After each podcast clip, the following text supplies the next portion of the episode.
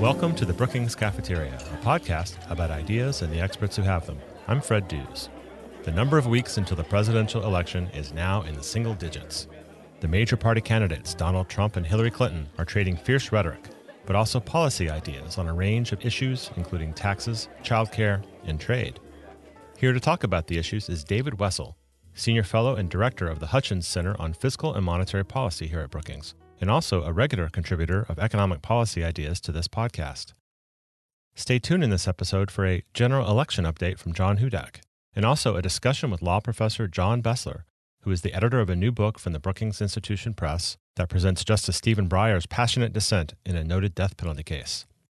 David, thanks for joining me today. It's a pleasure, Fred. Let's start with some of the specific policy issues that both of the major party candidates have offered positions on. For example, we've heard from both campaigns a lot in recent weeks about paid family leave policies, especially the importance uh, of um, paternity and or maternity leave. What do you make of the candidates' positions on these issues?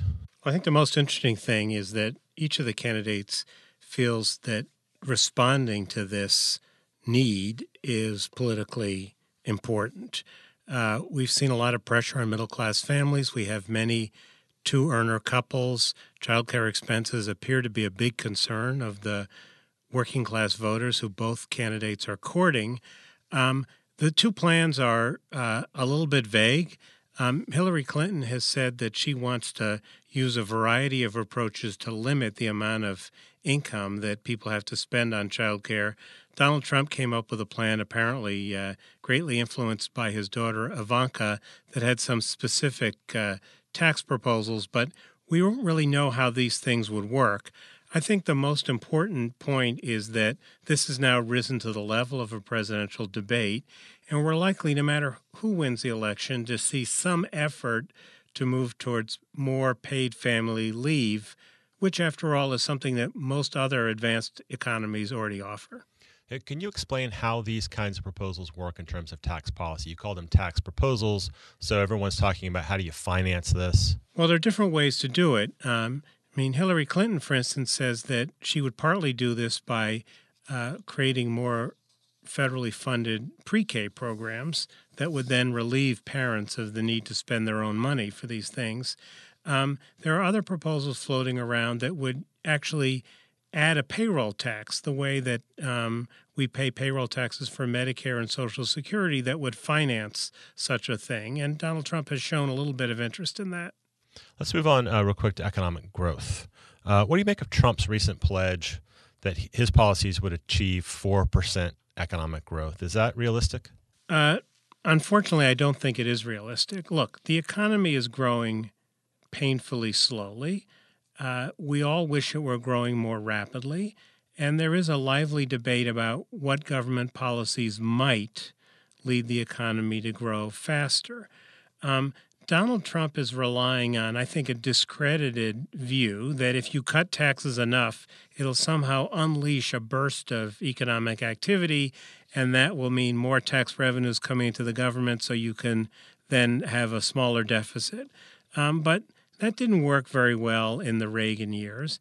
And also, even economists who are sympathetic to this view think that aiming for 4%, while certainly an admirable aspiration, is not something that we should be counting on.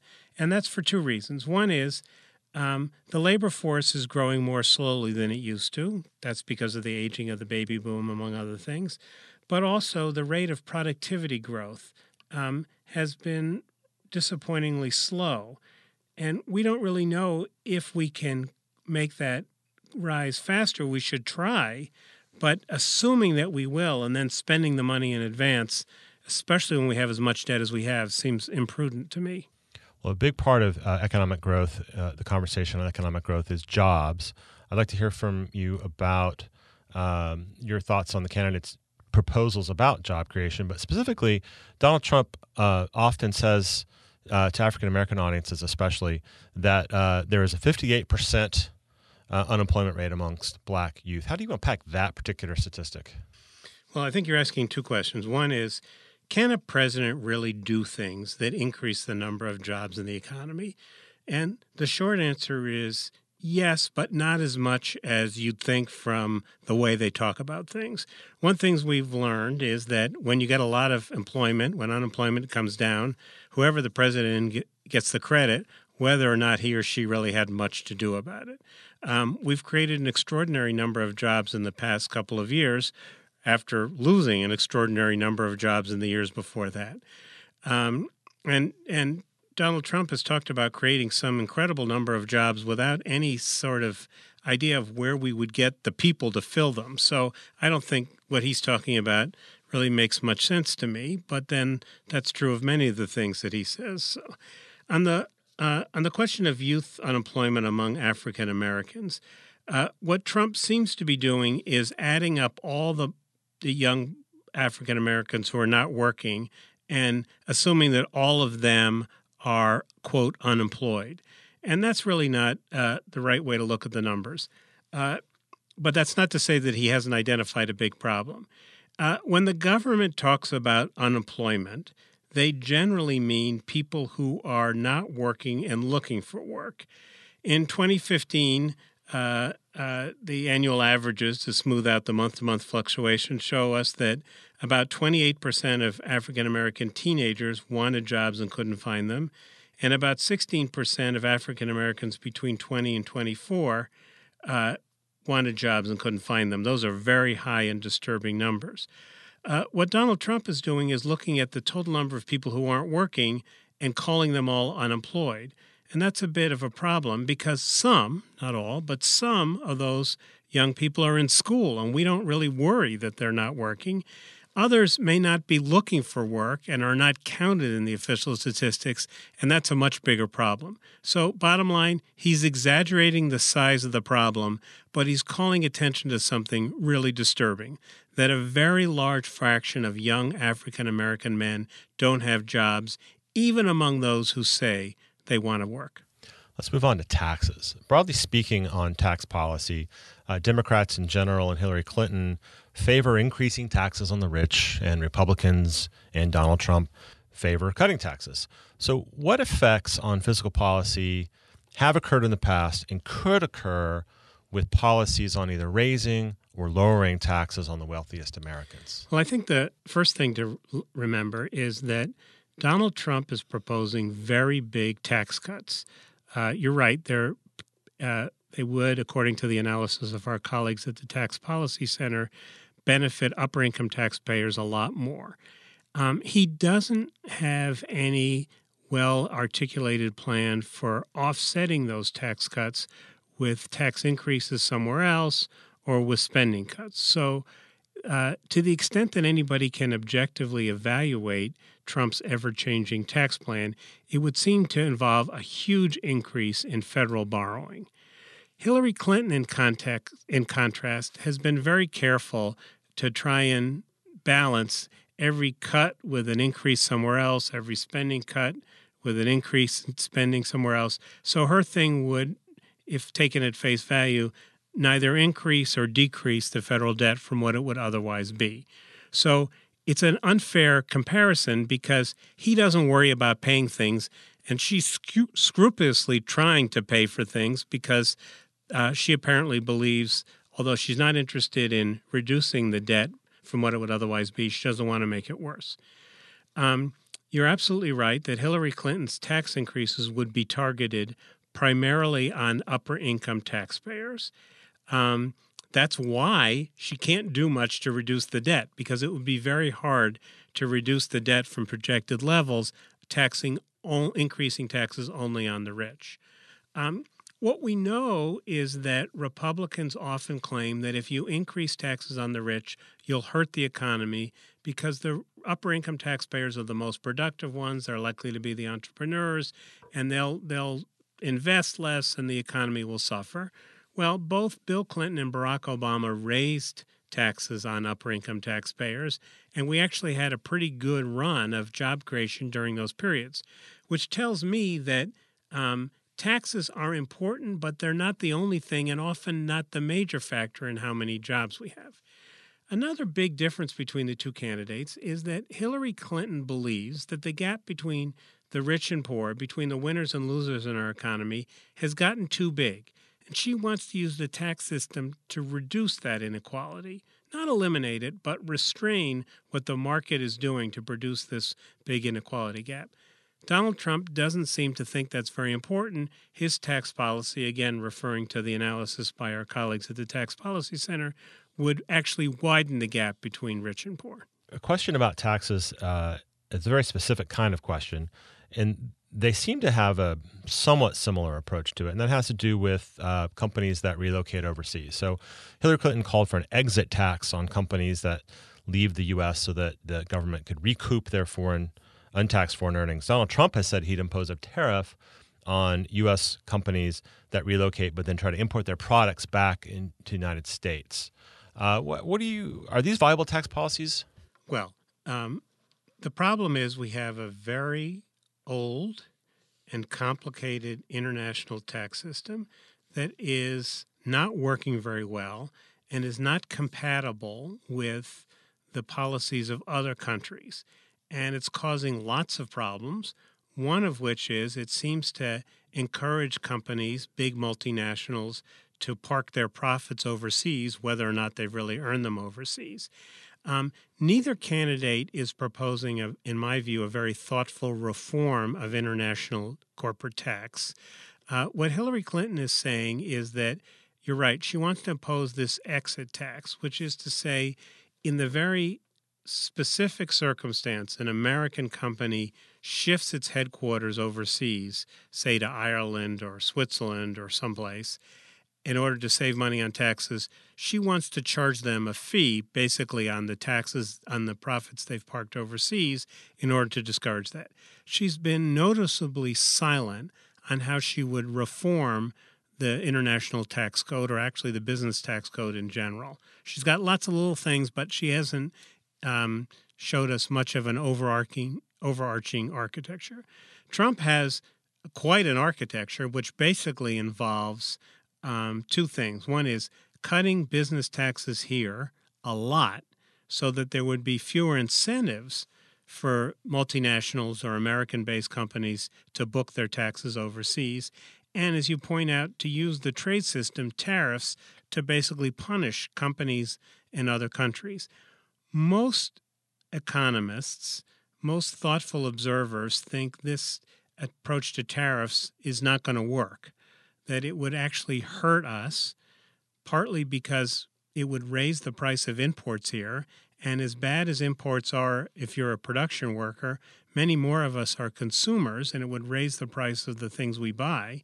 But also because it's almost certain to provoke a nasty reaction from our trading partners, and we'd end up in one of these you tariff on me, I tariff on you counterproductive battles that could really hurt global growth.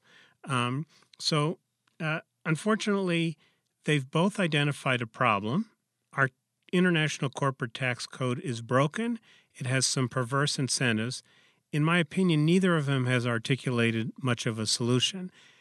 One little thing about Hillary Clinton not articulating a solution is sometimes people like me uh, criticize the candidates for not spelling out their proposals. We kind of would like to see everything you're going to do.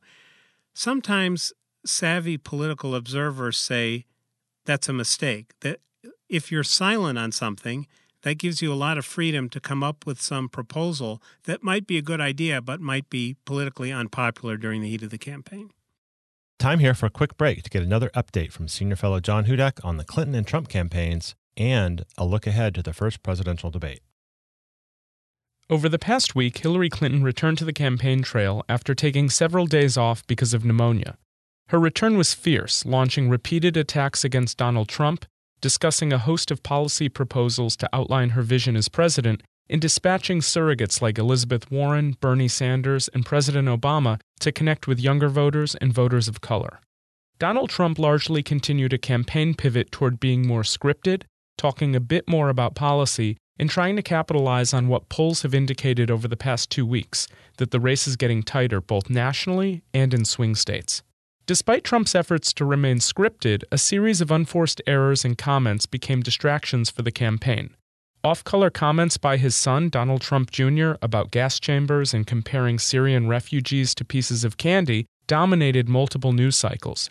The candidate's own words about disarming Hillary Clinton's Secret Service detail also made undesirable waves for the campaign. The candidates have clearly been sharpening their attacks on each other and discussing their policies and each other candidate's temperament, all while crisscrossing the country and prepping for the first presidential debate. That debate will be held on September 26th at Hofstra University. As polls have tightened, this event has the chance of being a game changer for either candidate, and the media is billing it as such. Both candidates will face each other on stage for the first time in what will surely be an engaging and fiery exchange. Each has proven to be an effective debater, but in different ways. Trump's brash and off the cuff approach helped him build momentum and dispense with 16 other primary opponents. Clinton's discipline and knowledge of the issues seemed to frequently revive her 2008 campaign and showed her to be more prepared to be president than her 2016 Democratic rivals. Both campaigns are, as expected, managing expectations, and each candidate hopes their debate performance will propel him or her to a comfortable lead. While history suggests that individual debates rarely change the presidential race in a fundamental way, it does happen from time to time, and Monday night's event has a real chance of doing just that, as two very different candidates with dramatically different styles go head to head in an effort to convince the average American voter who should become the next president. I'm John Hudak, and that's what's happening on the campaign trail. And now back to the discussion with David Wessel. So you've brought up trade, you brought up tariffs, possible tariff war. We know that Trump is more or less a protectionist. Um, Hillary Clinton, not so much, although she's recently criticized the Trans Pacific um, Partnership. Um, what, are, what can the candidates do as president? Let's say either one of them was president in the realm of trade to achieve their policies. I mean, can, can Trump just renegotiate every trade deal he wants to? Uh, well, it's hard to renegotiate trade deals. You need willing partners, and of course, you'd need the approval of the U.S. Senate to change treaties. But when it comes to international trade, presidents do have quite a bit of authority. Um, they can, uh, the, a lot of the things like tariffs are controlled by the U.S. Trade Representative and the U.S. Commerce Department, and they, the president has a certain amount of leeway in how he uh, interprets the law and how they handle cases of uh, where they think com- countries are playing unfair. So he could he could really do a lot. He can't really change the world trading system unilaterally, but the president has an extraordinary amount of power in international trade relative to, say, spending, where he can't spend a nickel without the approval of Congress. So let's um, let's look at China uh, for just a second. Um, I mean, Trump criticizes NAFTA, and Hillary Clinton has kind of walked back on the Trans-Pacific Partnership. China's not even party to either of those, but we hear about China a lot. Uh, Clinton says China abuses global trade rules. Trump criticizes China for joining the world for being allowed to join the World Trade Organization. Um, why is there so much focus on China as a particular uh, problem in trade? Well, I think that uh, both candidates recognize that there are a lot of Americans who are worried about their livelihoods and the livelihoods of their kids they sense that something is going wrong in the American economy or the global economy and it's hurting them. And some of this actually does have to do with globalization. Some has to do with technology, which changes the employer's demands for workers and uh, makes possible factories that have very few workers. People in general don't want to blame technology. It's hard to blame your iPhone for ruining your kids' pro- prospects uh, for earning a wage. It's always easy to blame foreigners. Uh, there's a long tradition of that here and in other countries. So I think that the candidates recognize that people are upset about globalization, and China has become the current manifestation of that. Uh, not so long ago, we worried about Japan uh, being the kind of big evil trading partner that was going to eat our lunch. Um, but it's there is some foundation to this. There Uh, there's a couple of economists, David Autor at MIT and Gordon Hanson at the University of California at San Diego, who have who are basically free traders and basically share the economic profession's belief that trade has does more good than harm, who say that China is a special case. China has risen so rapidly, such a big uh, flood of imports to the U.S., much more quickly than we've seen in the past. And it's been very concentrated on particular industries and communities so that the people who are hurt from trade, and we've always known that some people get hurt from trade, are really hurt badly and they're very concentrated, and it turns out they vote. So I think that's one reason. The second reason is let's face it, the Chinese don't always play fair. The Chinese do try and steal intellectual property from American and other multinational companies. The Chinese have, actually more in the past than the present, used their currency as a way to get uh, what what reasonable observers like those of the IMF have considered unfair trading practices. I think on that one, Trump's a little bit behind the curve. Actually, the Chinese have been behaving pretty well on the currency uh, manipulation front, but he knows it's a good talking point, and he's taken advantage of that. Uh, I just want to encourage listeners to uh, check out a recent episode of the Brookings Cafeteria podcast in which I interviewed Mireya Solis uh, on the on the issues of trade and the Trans-Pacific Partnership and, and also Japan specifically. David, looking ahead, we know that either Donald Trump or Hillary Clinton will be the next president of the United States. In a recent segment for this podcast, you described three big economic issues that he or she will face. What are those? Right. So, what I was trying to do was step back from the campaign, where we're very often doing, as we have today. So, how does Hillary Clinton's child care proposal differ from Donald Trump's child care proposal and so forth? And say, what is it that, in my opinion, the next president should worry about when he or she sits in the Oval Office on the 20th of January, 2017? And as you may remember, I had three things on my list. One, we've referred to already, the pace of economic growth in the United States is distressingly slow. And that reflects the fact largely that the growth of productivity, the amount of stuff we make for every hour of work, has been growing much more slowly than it did just a decade or two ago. And I think that the next president ought to think about what policies might lead us to be more optimistic about that, even if we can't be sure. It means uh, doing things to increase public investment in things like infrastructure, which both candidates favor.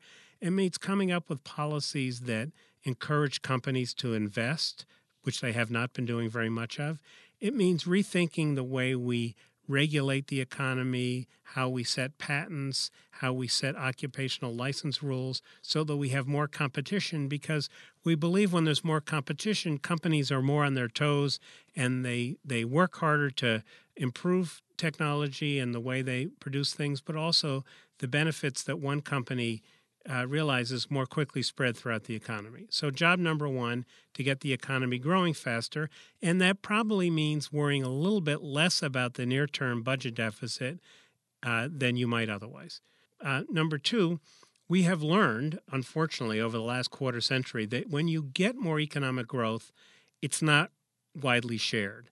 The benefits have gone much more to people at the top than people at the middle. And I think that the next president needs to think about what government policies can reduce the tendency of the market to produce inequality without um, interfering with the good incentives that are created when people want to create companies because they can get rich, and those companies go on to be companies like Google and Facebook and and Microsoft. And then third is climate change. Our political system is very bad at dealing with long-term problems that don't have immediate short term uh, consequences. I'm convinced, as I think most scientists are, that we are facing a rather serious threat of global climate change. That we can't be sure what's going to happen in the future, but we can take some steps now that will reduce the risk that we're going to completely screw up the planet and have more storms and more floods and more droughts and more human misery. Um, and I think only a president can make that speech and convince Congress to actually do something more than wring its hands about this. Um, it's fascinating to me that in the last couple of months, Barack Obama has talked about this far more than he did earlier in his presidency, uh, even though he hasn't actually proposed much of consequence to deal with it. I think it's incumbent on the next president to lay out for the people why he or she thinks climate change is an issue. Donald Trump may not think it is an issue, you never know with him, and what policies might be best equipped to deal with it without strangling economic growth. As you know, many of our colleagues here at Brookings think that only when we get some kind of a price on carbon, whether it's a carbon tax or a system known as cap and trade, where we have marketable uh, uh, permits to pollute, will we be able to uh, make the changes in our economy and encourage the technology to help us solve this problem? So my three issues is more economic growth, less inequality, and do something about climate change. Well, David, let's wrap up the, this discussion uh, by remembering that famous slogan from the 1992 uh, Bill Clinton presidential campaign, uh, coined by James Carville, apparently. The economy stupid. Uh, 24 years later, it's hard to believe it's 24 years since then. Is it still, say, in the minds of the American electorate, is it still the economy stupid? I don't think it is entirely. Um, I think the economy is a big part of what's going on now. The angst about people's wages not going up and whether their kids are going to live better than they are. But when you listen to the campaigns and what seems to motivate the voters, a couple of other things seem equally as important. One is I think there's a great deal of fear, uh, legitimately, about terrorism and frustration that our foreign policies, particularly in the Middle East, seem so unsuccessful. Secondly, the issues of immigration seem to go far beyond anything that you can explain by economics.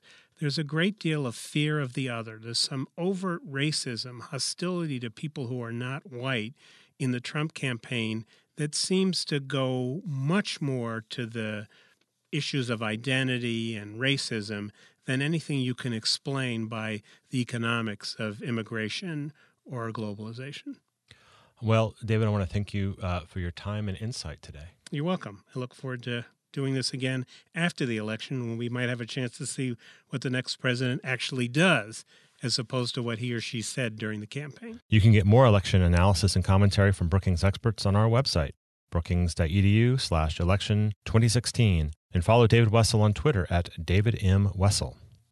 Our final part of this episode is Bill Finan's interview with John Bessler, editor of a new volume from Brookings titled Against the Death Penalty it is Supreme Court Justice Stephen Breyer's dissent in the court's 2015 Glossip v. Gross decision. Bessler is a professor of law at the University of Baltimore School of Law and an adjunct professor at the Georgetown University Law Center. Here's Bill and John. Thanks, Fred. John, thank you for coming today to talk about Justice Stephen Breyer's new book and yours too, Against the Death Penalty. You bet. Happy to be here. Thanks also for your introduction to the book. We have the dissent fully explained historically, thanks to your introduction, and we also have this incredible job on the footnotes that you've done in the original Dissent, making them far more accessible to people like me. Yeah, it was a. Uh, you, legal opinions often have a lot of citations buried within them, and so it's nice to kind of pull the citations out. I put those in endnotes, and so you can just read through his dissent directly without having all the citations. Or if you want to see them, you can go look in the endnotes. And there's also a lot of context added to them too, a lot of historical uh, depth to, to so you can get a better sense of the, the evolution of the death penalty uh, through history in the United States, uh, not just in the footnotes but also in your introduction. Breyer's dissent is based on the case of Glossip versus Gross. Uh, can you tell us about that case? Yes, the case came. Uh, it was argued before the Supreme Court in 2015, and essentially the the case was about whether or not Oklahoma's use of a drug, a lethal injection uh, drug called midazolam, would be constitutional. Uh, the majority of the court, in an opinion written by Justice Alito, concluded that it was constitutional. But Justice Breyer, uh, joined by Justice Ginsburg, uh, wrote a dissent in that case and announced for the first time that they believe that the death penalty is likely unconstitutional. And so the, the dissent is very important for that reason. Could you tell us a little bit about Richard Glossip himself and the actual case that led to this death penalty being imposed? Because what was interesting to me in, in your discussion about this is that, as in most cases, it's not an open shut case. It's not a black white issue. You can just know just know definitively that someone is guilty of having done something. It seems. Sure, there's a lot of questions about this case. Uh, Richard Glossip uh, worked at a motel in Oklahoma, and there was a murder that occurred there in 1997, and after the murder, um, uh, Justin Sneed, who was working at the hotel kind of as a maintenance person, uh, was immediately arrested. He had a black eye, and he confessed actually to uh, uh, killing uh, the owner of the motel, a man named Barry Van Treese, with a baseball bat mm. and striking him 10 to 15 times. And so Justin Sneed then claimed that Richard Glossip asked him to kill the motel owner. Richard Glossip was the manager of the motel, and so there was a conviction uh, of Richard Glossip for uh, basically a murder for hire situation, and the case was uh, he was convicted initially. Uh, that conviction was thrown out because of ineffective assistance of counsel, a failure to use the videotaped confession of Justin Sneed uh, in that case, and then he was retried, convicted again, and so now he's been on death row almost 20 years at this point, uh, mm-hmm. has still not been executed. The issue that brought this before the court, as you said, was the issue of uh, lethal injection. Um, can you tell us a little bit about the history of lethal injection? Sure. Uh, lethal injection uh, really started out in Oklahoma, actually, where this case was was based. It's, it came out of Oklahoma in, in 1977. Uh, um, Texas and some of the southern states were the first to use uh, lethal injection as a method of execution.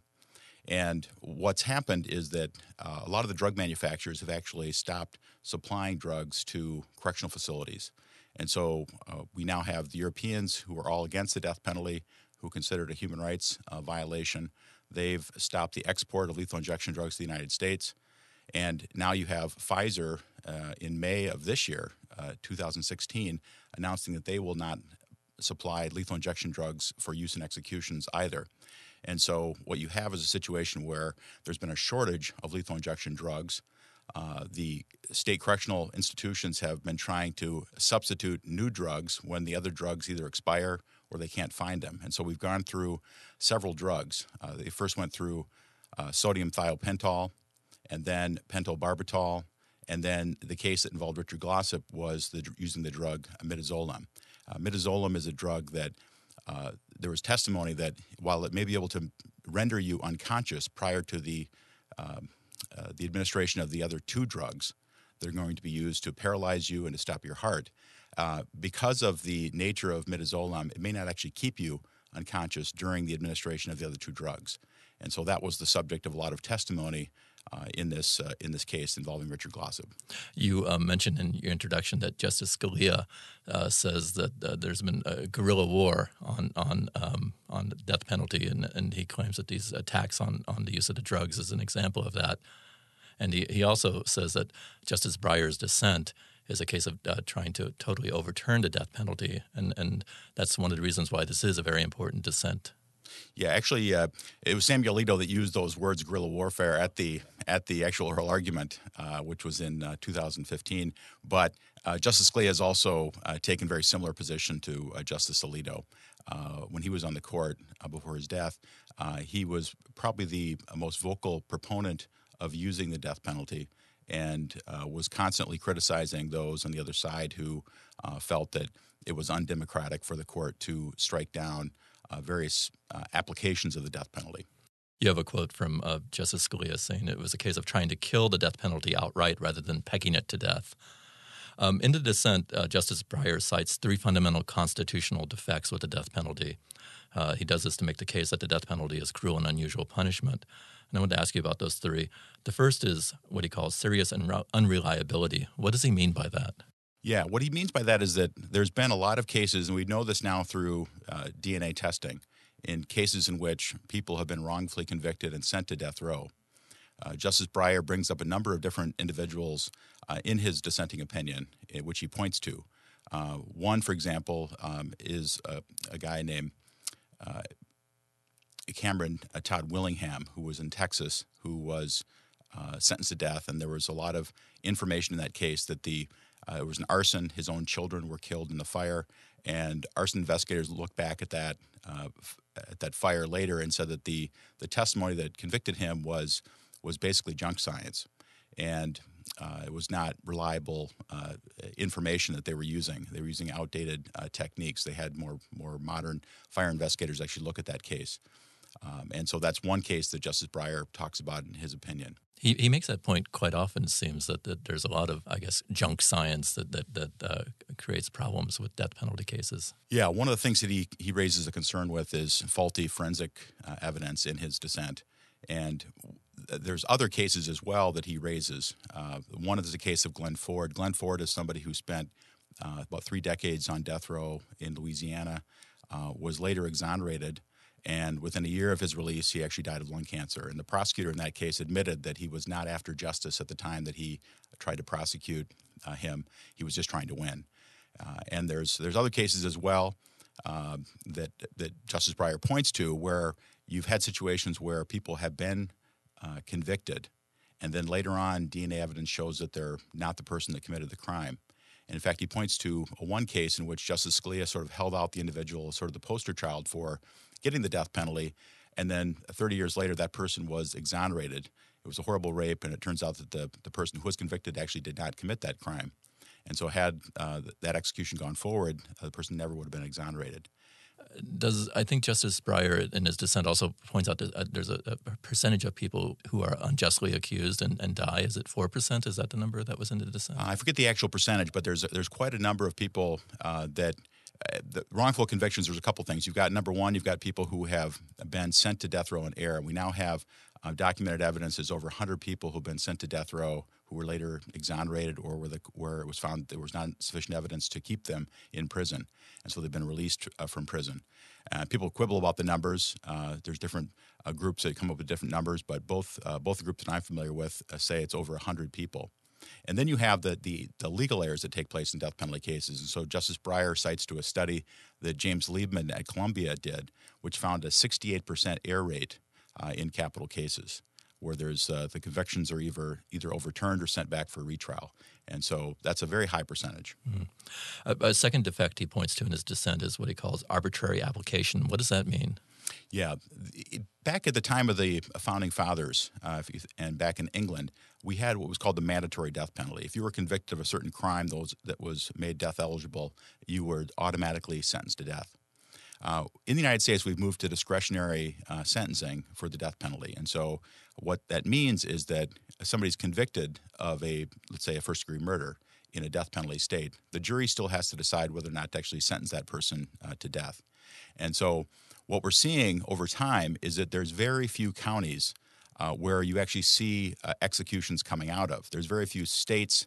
Uh, I think Justice Breyer says in in 2014, I believe, there was only seven states that actually carried out an execution, and there was less than uh, 60 counties. Uh, that he, he points to that had carried out an execution uh, in recent, you know, in that, in that, period of time he was he was looking at. And so there's just a, a, a much smaller percentage of um, states uh, that are using the death penalty actively, and uh, there's a smaller percentage of uh, counties that are using it. And there doesn't seem to be a rhyme or reason as to why someone's getting the death penalty or not. So Justice Breyer uh, looks at some evidence to say, you know, it doesn't we, we can't really say that the worst of the worst uh, offenders are getting the death penalty. It's kind of a random application of the death penalty. Yeah, there was those very small percentages in such of, of, counties that account for so much. It wasn't clear to me from looking at the map just exactly where those counties are. They're not necessarily clustered in any one state. They're spread spread across the United States, but it seemed to be in the South. Is that correct geographically? Yeah, it's mostly in the South. Justice Breyer points to a statistic that showed that uh, just three states accounted for over 80% of executions uh, Texas, Missouri, and Florida. And if you look uh, nationally at the statistics, what we're seeing is we're seeing a decline in the use of the death penalty. So, whereas in the in the mid 1990s, you used to see about 300 death sentences per year, we're now under 100 death sentences uh, per year that are handed out by by juries, and we're also seeing a, a decline in the number of executions. So, in, uh, in 1999 was sort of the peak for executions. We had 98 executions that year, and we're seeing less than 50 uh, executions per year now. And so we've really seen a decline both in, in death sentences and in executions. The third defect he points to in his dissent uh, as to why the death penalty is unconstitutional is, is the extremely long delays. And uh, you've, you've, touched on this a little bit, especially in the case of, of wrong prosecutions. Uh, what are some of the examples, other examples? Yeah, there's an example. One of the examples he uses actually for the uh, wrongful convictions is a guy named Henry Lee McCollum, who was the case I talked about, who was wrongfully convicted of the rape, uh, horrible rape. And uh, Justice Breyer points out in his dissent that you know if these kind of cases, these individuals were, had been executed in a, in a very speedy manner, they would never have been exonerated because it takes time to find these errors. There's actually um, some. Uh, there's a there's been a project at the uh, uh, Northwestern University. Uh, Rob Warden was involved in that project, uh, uh, who was a journalist who was uh, working with these students, and actually undergraduate students went out and were able to find evidence that uh, proved that people were uh, were not guilty of the crime and, and therefore exonerated them. So it wasn't even even the lawyers in those cases or the judges that found the evidence. It was undergraduate students, journalism students, who found that evidence. And so, what we're seeing now in this long delays is we're seeing sometimes inmates spend uh, 20 to th- sometimes even 30 years on death row uh, before they're executed. Actually, when Justice Breyer looked at this, he found that the average time between uh, sentencing and execution was almost 18 years for the period that he looked at. Um, your introduction takes us on a history of the death penalty. It takes us through the history, especially the, the early uh, years of, of, the American Republic. And I, I, got the sense from reading it that you showed that America has always been a case of trying to evolve its understanding of what the death penalty is, how to impose it. Um, it went from the mandatory imposition of death for certain crimes early on, and some of those that you mentioned too in the introduction, like blasphemy, uh, ad- adultery, seem absolutely um, um, monstrous now. Uh, but is, is that the case that you do want to show that this dissent fits in with an evolution over time? Yeah, I wanted to contextualize this dissent because it's I think it's a, it's a very important dissent. It, it represents, I think, maybe perhaps a tipping point uh, on the death penalty at the Supreme Court level. We now are without one of the justices after Justice Scalia's death, and so we're at a um, we're actually at a, a, a four-four divide on some of these issues relating to the Eighth Amendment, which is what prohibits cruel and unusual punishment. But if you look back at the at the founding era, even go back to colonial times. In colonial times, as you mentioned, all sorts of things were punishable by death. Uh, you had uh, in in most colonies. Uh, you have like 13 offenses. Some of those were religious related offenses. And then what happened is the, the founding fathers really uh, did not like what I, what I would call the bloody code. That's what a lot of scholars call uh, the English bloody code, which made over 100 offenses punishable by death. Uh, things like disturbing a fish pond. Uh, you know, it's a it, it's a it's a long catalog of things that were punishable by death back in, in England. And so the founding fathers embraced the the writings of this Italian philosopher Beccaria, um, who uh, was the first writer who wrote against the death penalty in a comprehensive way in 1764. His writings were translated into a book in 1767 called On Crimes and Punishment. So this was uh, came out at a, at a, time right before the uh, the Americans declared their independence, and they were reading this book. John Adams was quoting from the book at the Boston Massacre trial to save some British soldiers that were had been accused of murder, and uh, there was a, a sense that uh, the founders wanted to move away from w- what were called sanguinary uh, punishments. That's mm-hmm. a word you don't really see much today, but it, it means bloody uh, uh, bloody punishments. And so they simply did not have a developed penitentiary system at that time. They were very fascinated by the, the, pro- the promise of the penitentiary system. In fact, Thomas Jefferson worked on some drawings uh, for a, a, penitentiary in Virginia, which was not built until around 1800. So uh, they simply did not have place to put offenders but they were really believing in the promise of the penitentiary, uh, both uh, Madison and Jefferson, and people like Dr. Benjamin Rush, who was a big proponent of Beccaria's writings in, in Philadelphia and is sort of considered the American Beccaria because he mm-hmm. was also called for the uh, complete abolition of the death penalty in March of 1787, uh, right before the, the Constitutional Convention in Philadelphia. It was amazing to me to see how widely Beccaria's uh, writing was was uh, uh, traveled, how widely it traveled, and also how important it was and what an impact it had. And that you, you mentioned that Jefferson had uh, uh, volumes of his work in Greek and French, and and, and Jefferson himself read him in, in original Italian and had annotations. And yes, I wrote. I actually wrote a, uh, the last book I wrote before this book was a book called The Birth of American Law, in which I uh, it's about a 700 page book which details the enormous influence that Beccaria had. And so I've tried to summarize uh, some of that work in this book, uh, so people can get a sense of it without having to read through uh, a full 700 pages. But it had enormous influence on American law. He also was supportive of the idea of clear and precise laws. So the idea of written law that you couldn't be punished until you were made aware of uh, the prospect that there was a punishment for a certain action. And so that was also an important principle the founders were, were looking to. What was interesting also to me is there's there's a, a tension between Scalia and, and Breyer in terms of understanding the death penalty. Scalia a firm proponent of it, and Breyer a firm dissenter. Um, and Scalia in his his his, his um, opinions is, is, scathing in his critiques of, of Breyer. What was the relationship like between those two men, though? Well, I think that, you know the, court is a small. It, there's only a small number of people on it, so I think you have to make an effort to really get along in the court. And I think they were they were friends. Actually, after uh, Justice Scalia uh, died, Justice Breyer called Justice Scalia a titan of the law. So he had respect for Justice Scalia. He just disagreed with his worldview about the law. And I think what I've what I've tried to do in the book is I've tried to illustrate uh, both Justice Scalia's approach and Justice Breyer's approach. I've always felt with the death penalty, it's it's it's sort of improper to sort of lecture somebody on the death penalty. They're going to have to come to their own conclusion. So I've I've laid out both uh, Justice uh, uh, Scalia's views and Justice Breyer's views, and of course Justice Breyer's dissent, which is re- reprinted in the in the book, um, will allow people to come to come to their own conclusions about the death penalty. Uh, but I think it's a it's an important conversation that Americans need to have about the death penalty because what we're what we've seen in Europe already is that uh, the Europeans have already gotten rid of the death penalty. They do view it as a human rights uh, issue. Uh, in the broader world, we're now seeing that there's uh, fewer than 25 countries that actively use the death penalty each year now. And if you look at the list of countries that still use the death penalty, there are countries like Saudi Arabia, Yemen, China, Iran, Iraq, Somalia. They're countries that don't share our same uh, shared history that we have with with European uh, countries uh, in a lot of cases in terms of Western ideas, and so we're really the last. Um, uh, Western democracy to still use the death penalty. Japan still uses it, but they have a different tradition than than we do, and in there, in, in that case, they they use it fairly infrequently as well.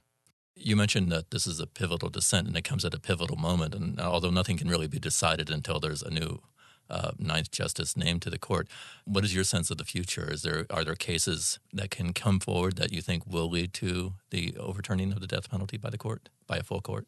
Well, Justice Breyer, in his dissent that, that Justice Ginsburg joined, they called for a full briefing on the issue to address all of these issues that we've talked about. Remember, in the opinion itself, Justice Breyer said it's likely the death penalty is is unconstitutional. So he wants to have a full throated debate at the Supreme Court level about this issue. Uh, interestingly, um, if you look at the history of the Supreme Court, a lot of the judges, uh, once they either get close to retirement or they actually retire from the court, they usually don't have very good things to say about the death penalty. Um, and in fact, we've got some people on the court who are, I think, are, are fairly skeptical about the death penalty's uh, efficacy. Uh, even um, Justice Kennedy has said the use of the death penalty risks the uh, you know the, the descent into the kind of the, the violence we're trying to prevent in our society. And so even though he's voted to uh, uphold uh, death sentences in, in cases, you know he, he's not he's not sort of all in on the death penalty. And if you look back at the the founding era, the founding fathers themselves were very skeptical of the death penalty. In fact, James Madison said he would welcome an experiment trying to um, see what would happen if we abolish the death penalty in the states. And so, you know, that's uh, that's a long time ago, and we're still kind of wrestling with the death penalty. Uh, but there's a lot of, I think, uh, if you look at the the justices who used to hold uh, Justice Breyer's seat, actually, uh, Justice Arthur Goldberg is a figure that I talk about in the introduction, who Justice Breyer actually clerked for. Justice uh, Goldberg concluded back in 1963 that he thought that the death penalty was unconstitutional, and he wrote a dissent in which the uh, the death penalty was being used uh, for rapists. And the Supreme Court later, in a case called Coker versus Georgia, actually struck down the use of the death penalty for rape cases where murder had not occurred along with the rape. Well, we're poised to see what the future brings, uh, especially uh, with this book. And I'm, I'm thank you for uh, taking the time to come in today to talk about uh, your your work on the book with uh, Justice Breyer. You bet. Happy to be here. Against the Death Penalty is available on our website. And that's all for this edition of the Brookings Cafeteria. A warm welcome to our new producer, Gaston Reboredo, whose audio engineering work you may have heard over at WAMU. My thanks to Mark Holscher for producing the last few episodes, and to producer Vanessa Sauter for keeping this show on track. Bill Finan does the book interviews, and design and web support comes from Jessica Pavone, Eric Abalahin, and Rebecca Viser. And thanks to David Nassar and Richard Fawal for support and leadership. You can subscribe to the Brookings Cafeteria on iTunes and listen to it in all the usual places. Want to ask a scholar a question? Send an email to bcp at brookings.edu and I'll get an answer for you. Until next time, I'm Fred Dews.